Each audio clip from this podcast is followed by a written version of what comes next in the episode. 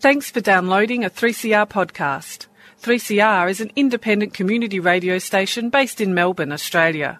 We need your financial support to keep going. Go to www.3cr.org.au for more information and to donate online. Now stay tuned for your 3CR podcast. Thanks for downloading a 3CR podcast. 3CR is an independent community radio station based in Melbourne, Australia. We need your financial support to keep going. Go to www.3cr.org.au for more information and to donate online. Now stay tuned for your 3CR podcast.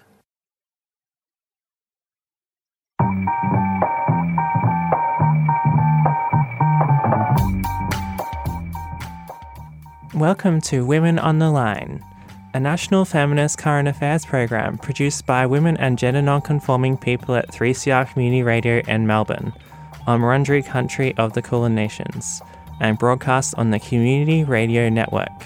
I'm Iris Lee.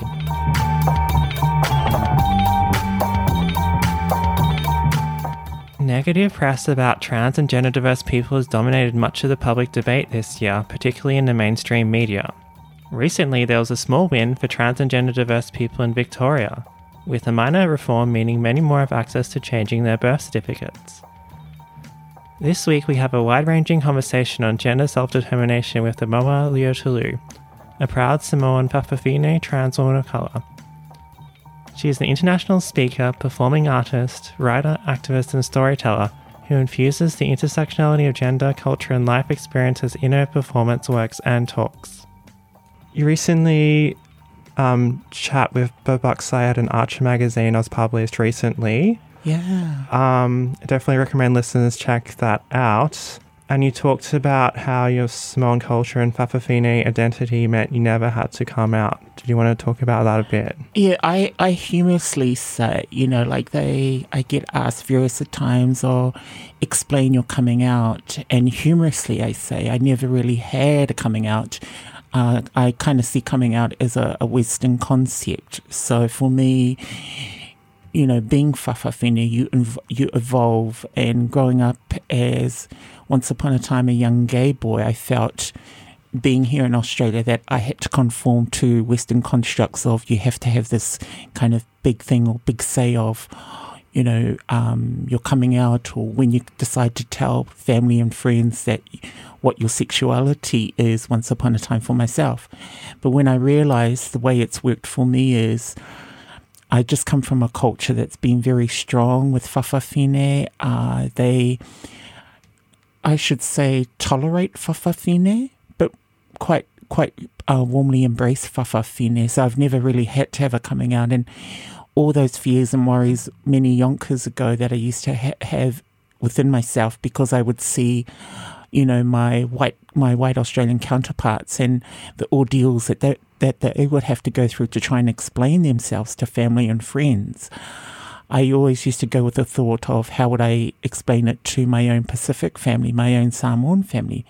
But when I realized that I've never really had to explain, I think it's it's been in the back of their minds, but it's just been a cultural thing where in Samoan culture and with many other Pacific Island cultures, we're not a cu- culture that's good at cutting people off directly. Um, and we see everybody as family. So our connection to not just blood, but to our neighbors, to our friends, um, allows us to have a, a, bit of validation within our own community, within our own spaces. And that's encouraging for fa'afafine, especially, um, you know, with what I deal with in the in the Western world compared to what I deal with in the Pacific culture. I I don't I don't feel I need to explain myself. There is a culturally, traditionally, and both um, nowadays. Um, there's a there's a space, there's a place for fa'afafine in Samoan society. I only have to ex- find I'm challenged in explaining myself is when I is actually here in Australia. Um, I think that's the thing that I'm grateful for being Samoan and being from a Pacific culture is um, what you call it is this that you are who you are, and there are more important things to be concerned about than someone's how they identify gender wise or sexuality wise, even though we get challenges from uh, the religious aspect. Um, it's you know it's it's not such a major issue, and we find that there's more important things to be concerned at, about, such as climate change and just someone's well-being. Mm, yeah. So in terms of um, being a gender and self-determining a gender, it sees white, Western, trans, like oppressive standards that are very really significant barriers to you. Yeah. Yeah. Yeah, I, for me, it's been a lot more challenging here in Western. You know, we have the money, we have these, you know, we have a health system where we can go and do hormones and stuff like that. However, the the struggles that I see for trans and gender diverse, both binary and non-binary, is major. It's still there, and I think for me, it's where I get leverage from my own culture. Is that you know, when I look upon my own Fa'afafine culture, it is, is able to balance me out. I would feel totally lost without it. As a brown woman, a trans woman of colour here, uh, you know, you have your white cis straight guy that sits at the top of the ladder, and then right at the bottom is the trans woman of colour. And I equate that to things like the deaths that are happening uh, in the US at the moment. But that, you know, when I look at you know, the woman of color deaths in the US, that's just a small portion of what, you know, goes around in the world. So, you know, coming back to that point of it gives me leverage, it gives me a leverage and uh, kind of balances me out uh, in terms of identity wise and ex- just being proud of who I am and not having to really care about what anybody else says. Women's on the line. oh, was... Women on the line. Women on the line.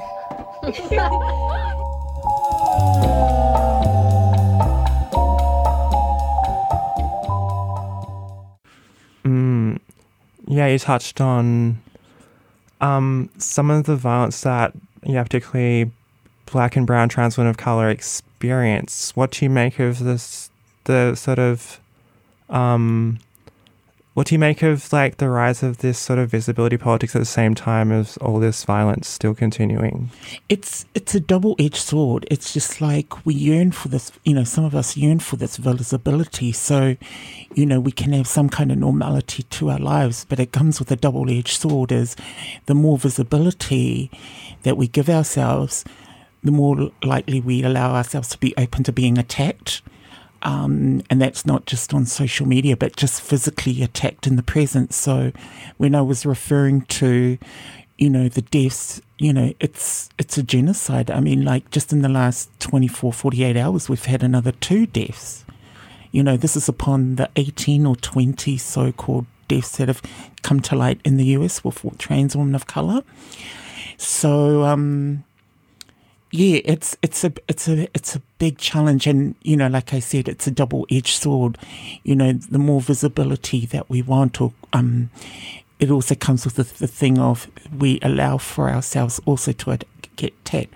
My personal thought is that you know when we do need that visibility to you know to kind of get some normality you know, get people's, you know, if not that, but just to kind of get some educational point perspective to these people who have no idea what we're all about, who are always on the attack and want to lash out sometimes with their Bible verses and whatnot, um, that we that we do exist. And my take from it is that we're going to continue to exist. Um, I used to work for uh, uh, a clinic and one of the things that came up was just, you know, one of the things that surprised me was the trans and gender diverse um, numbers were quite high. And I just said, this is just a dot. Like we've got 600 people on our books, you know, and that's just, that's just a, that's a dot in Melbourne. So my take on it is trans and gender diverse people, both binary and non-binary, are going to continue to exist, and cisgender people just gonna have to get their heads around it. I take it like it's the know, once upon a time, the new migrants that came to Australia, people feared that. It's like once upon a time, people feared, feared the sexuality. you know, and that was a big thing back in the days. And now it seems to be in the last three to four, five years, the gender thing. And I just said, yeah, but we're not going anywhere. We're going, you know, my take is we're going to continue to exist. And I just think, you know, for our community of trans and gender diverse pe- people, just keep pushing. Just keep pushing forward. I just said, I said, no, you have every right to exist, you know, you know, and our binary people. And I just said, you know, you know, people having issues around you know, the pronoun stuff and the binary stuff. And I just said, from a cultural perspective, third genders have always existed, non binary mm. genders have always existed, and they're going to exist. Western, Western culture just has to get their head around it's not just black and white, it's not just female and male. There are those that exist in between. Um, and so those, you know, those are so important. Mm. Yeah, for sure. Um, following on some of the things you've talked about, what sort of context do you feel most free in all aspects of yourself? Uh, I, for me, it's talking about you know some of the life experiences that I've gone through as a trans woman. Um, having you know when I look at trans and gender diverse communities, uh, the three ones that stand out most are employment, health, and housing. So those three things have per- mm. personally affected me, uh, having been unemployed for a long period of time and having to, you know, look upon sex work, which I never thought in my wildest dreams that I'd do. But I just said it got to a point where I needed to pay rent and I need to put bread and butter on my table. Um, you know, and people goes, well, why couldn't you just get a normal job? And I just said, I tried that. I tried that for seven months. Um, you know, and even going into that line of work is can be quite challenging. But I just said, what do you do when you know you've gone for so many and you all you want just want to do is survive? You know, uh, when I look at um, housing, you know, being having been um, what you call it, homeless twice and it wasn't it wasn't the misuse of you know my personal funds and stuff. I just got to a point where i couldn't you know had gone for so many jobs and just having fallen sick. And so i wasn't entitled to centrelink.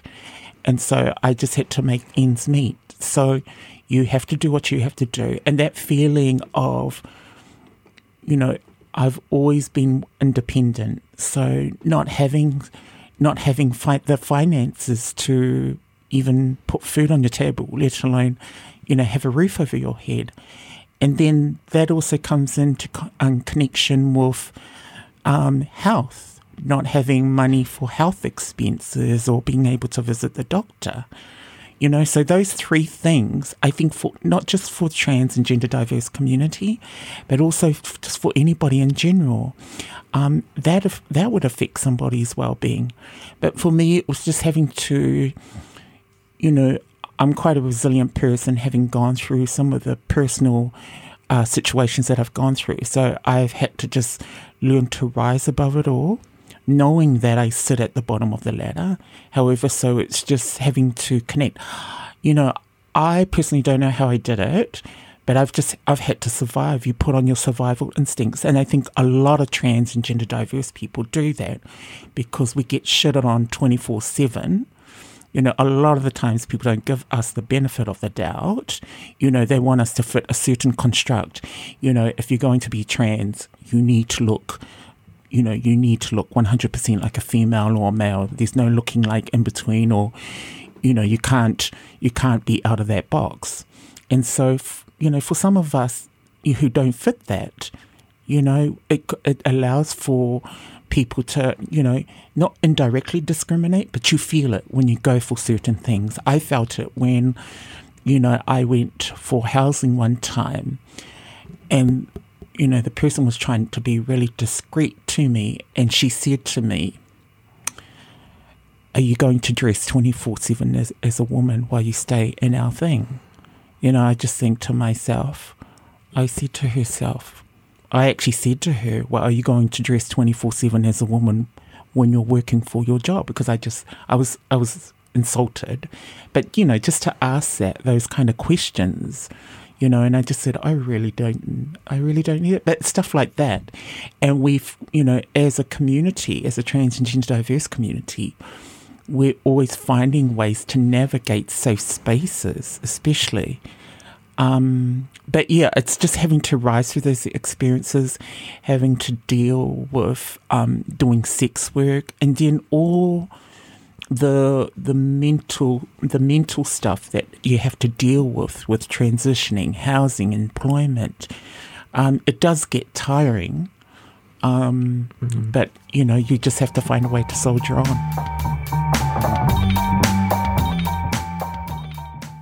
Across these stolen lands now called Australia, you've been listening to Women on the Line, highlighting a range of gender nonconforming and women voices, broadcast on the Community Radio Network. We're hearing from Amao Leota Lu, a proud Samoan Fa'afafine writer, activist, and storyteller.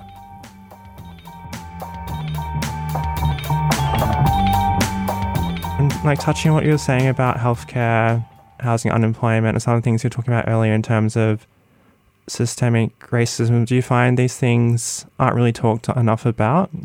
Yeah, people tend to shove it under the carpet or they want to they want to you know um I find they polite try to politely you know, pet certain people or people that are louder in the community. But I said, yeah, but you need to think about the quiet ones. You need to think about the ones that don't speak up. Um, and those would be my concern because I said those are usually the voices that are that are lost in translation in the conversation, and um, you know I do I do feel a lot. You know, my heart goes out especially to non-binary because what I see here is they cop a lot of flack. You know, and I just you know, it's just trying to really. Um, encourage that language of, you know, there is more to male and female, there's more to trans male, trans female, you know, just getting that language and encouraging that language and, you know, social service um, spaces. You know, not just with our LGBTI workers, yeah. but you know the the cisgender workers. Mm. Um, where do you draw strength from in terms of history and people you look up to? Oh, I a lot, you know, a lot of um, for me personally, my mom, uh, who's will be her tenth anniversary that she's passed away, a quiet but funny woman. Um, some of the Fa'afafine advocates that are kicking up big things overseas.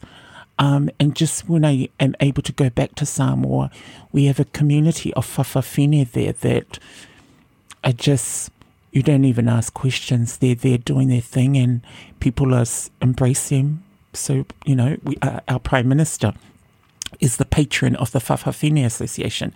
That's like putting Scott Moe and you know Scott Morrison in charge of a trans association here, which we know is not going to happen. Mm. Um, and I also draw strength from the trans women of color advocates in America who are kicking up a big fuss, like Janet Mock, uh, Raquel Willis. Um, who else is there? Uh, Angelica Ross, who I've had the fortunate of meeting when I was in New York earlier this year. And the reason why I say that is is because you know they're a lot more visible, and so their similarities and the fact that they're people of color. Uh, there's nothing here that I can have a look at, you know, that I can kind of go, oh, you know, I kind of, so I look upon people like that and just the trans women of color, just period, just generally that are doing some great stuff that I've befriended on Facebook. Um, yeah, it's just amazing. And I've just been very fortunate to connect with some that are involved the Trans Visibility March in Washington, D.C. Women on the Line. Just thinking about things that bring you joy, and I know you're a big dancer and performer. Is that one of the things? Yeah, um, it's being a, a like it's being using that platform to tell stories. So that can be a good story or a bad story using the intersectionality of both gender and culture and my life experiences. So if I can be open, you know, um, you know, when I talk about bad experiences, it's talking about, you know, cupping some of the abuse that I have copped in the past and being able to utilize it, you know, or tell a story from that. So um, it, it, it allows me to um, process things in a way that is that I'm able to be open about it, um, that I'm able to express it through movement. If I'm not able to express it through words, then I'm actually able to express it through movement and hopefully open the conversation and get people thinking, oh, wow, we never knew. And I said, yeah, but I'm only one person in the trans and gender diverse community who's copped abuse. There's many more. There's a whole, there's a whole history of trans and gender diverse people that have copped so much abuse, it's not even funny. So to be able, you know, I'm grateful for and humbled by the platform given. However, so I also want to highlight that, you know, mine is just an, mine is just one of many stories, and there's so many other stories, and it's hopefully to to open people's eyes, and when they have the conversation with me, is able to educate them on stuff. Like, I don't necessarily want them to agree because, you know, people are going to come at it from a different perspective. What I want to do is open the conversation, you know, for them to, you know, be open to asking me questions or why do you feel it came to that amount? I said it came to that because I said people were very close minded or just had a different thought in general. Um, I look at my, you know, I look at both my sexual and physical abuse as stepping stones. That it's made me a lot more resilient, a lot more resilient person. That you know I won't take the shit, but also to take care of, you know, my my LGBTI siblings. You know that I don't, you know that in front of my eyes, it's not going to happen, honey. You know, I say, you're not going to touch them. You're not going to lay a finger on them but it's encouraging that conversation um, that you know people need to stop their rubbish that they throw at you know to stop that shit that they give to trans and gender diverse people or LGBTI people. You know who cares if LGBTI people uh, in same sex relationships and want to kiss and get married? That's their business. But it's just trying to through my performances is trying to educate and trying to get people immersed in the conversation of, you know, what can we do to to help this, you know, help this group of people out. I said, like I said before, it's no good if you're going to be an ally, you know, just to, you know, come along and hold our hands. You know, personally, what I'd like to see is um, a lot more push and shove rather than sit back and go, okay, we see you, we hear you. And that's where it stops for some people. And so to be able to express myself, even through some of the choice of music that I use, uh, there was one uh, piece of music that I used the other um, in one performance, and it was from Sinead O'Connor. And, um, you know, it was doing traditional Samoan movement through her song. And when I told the per- one of the people, audience members, she was just fascinated. And I said the reason why I did that was just to challenge people's thoughts. Don't just look at things one way. Look at the multi-dimensional things. You can look at it in different perspective. And that's what I want people to look at when they look at trans and gender diverse people. We don't just come one particular way.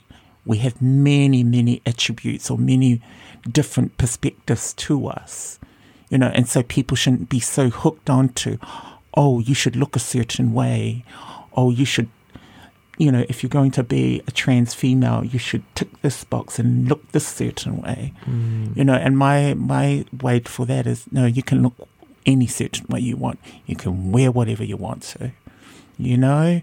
Um, yeah, and so it's just getting people to step outside their box, and also, you know, maybe not make them feel so comfortable, you know um, yeah, so that's the take on my performance, and it gives me joy as well. Women's on the line. oh, that was Women on the line. women on the line.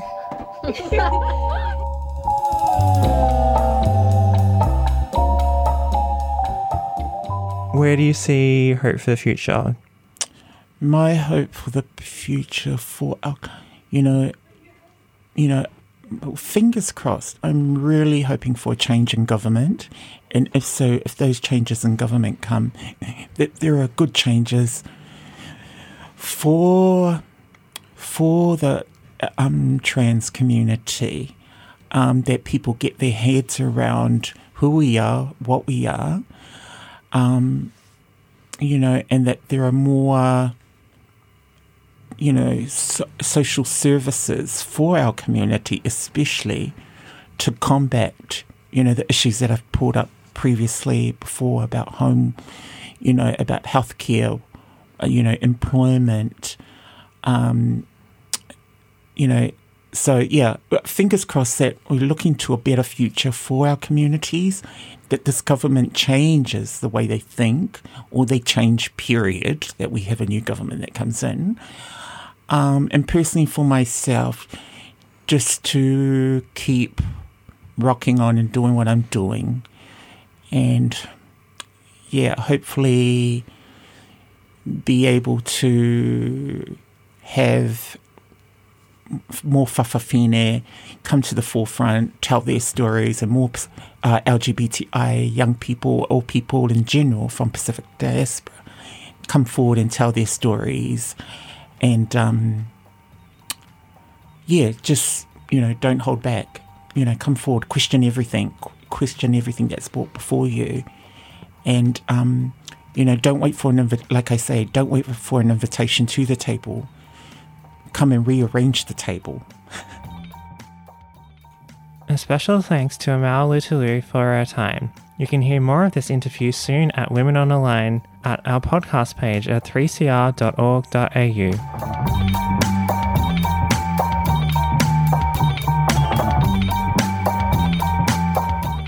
Women on the Line is a national feminist current affairs program. It's produced and presented by a range of women and gender nonconforming broadcasters from 3CR in Melbourne on Kulin Nation's land and broadcast across Australia on the Community Radio Network, with funding support from the Community Broadcasting Foundation. The theme music for Women on the Line is Slideshow at Free University by Le Tigre. Women on the Line programs can be downloaded at www.3cr.org.au forward slash Women on the Line. We'd love to hear your comments or thoughts about the program. So please send an email to womenontheline at gmail.com or give us a call at 3CR on 039419 8377. You can also find us on Facebook and Twitter. I'm Iris Lee. Tune in to Women on the Line next week on your community radio station.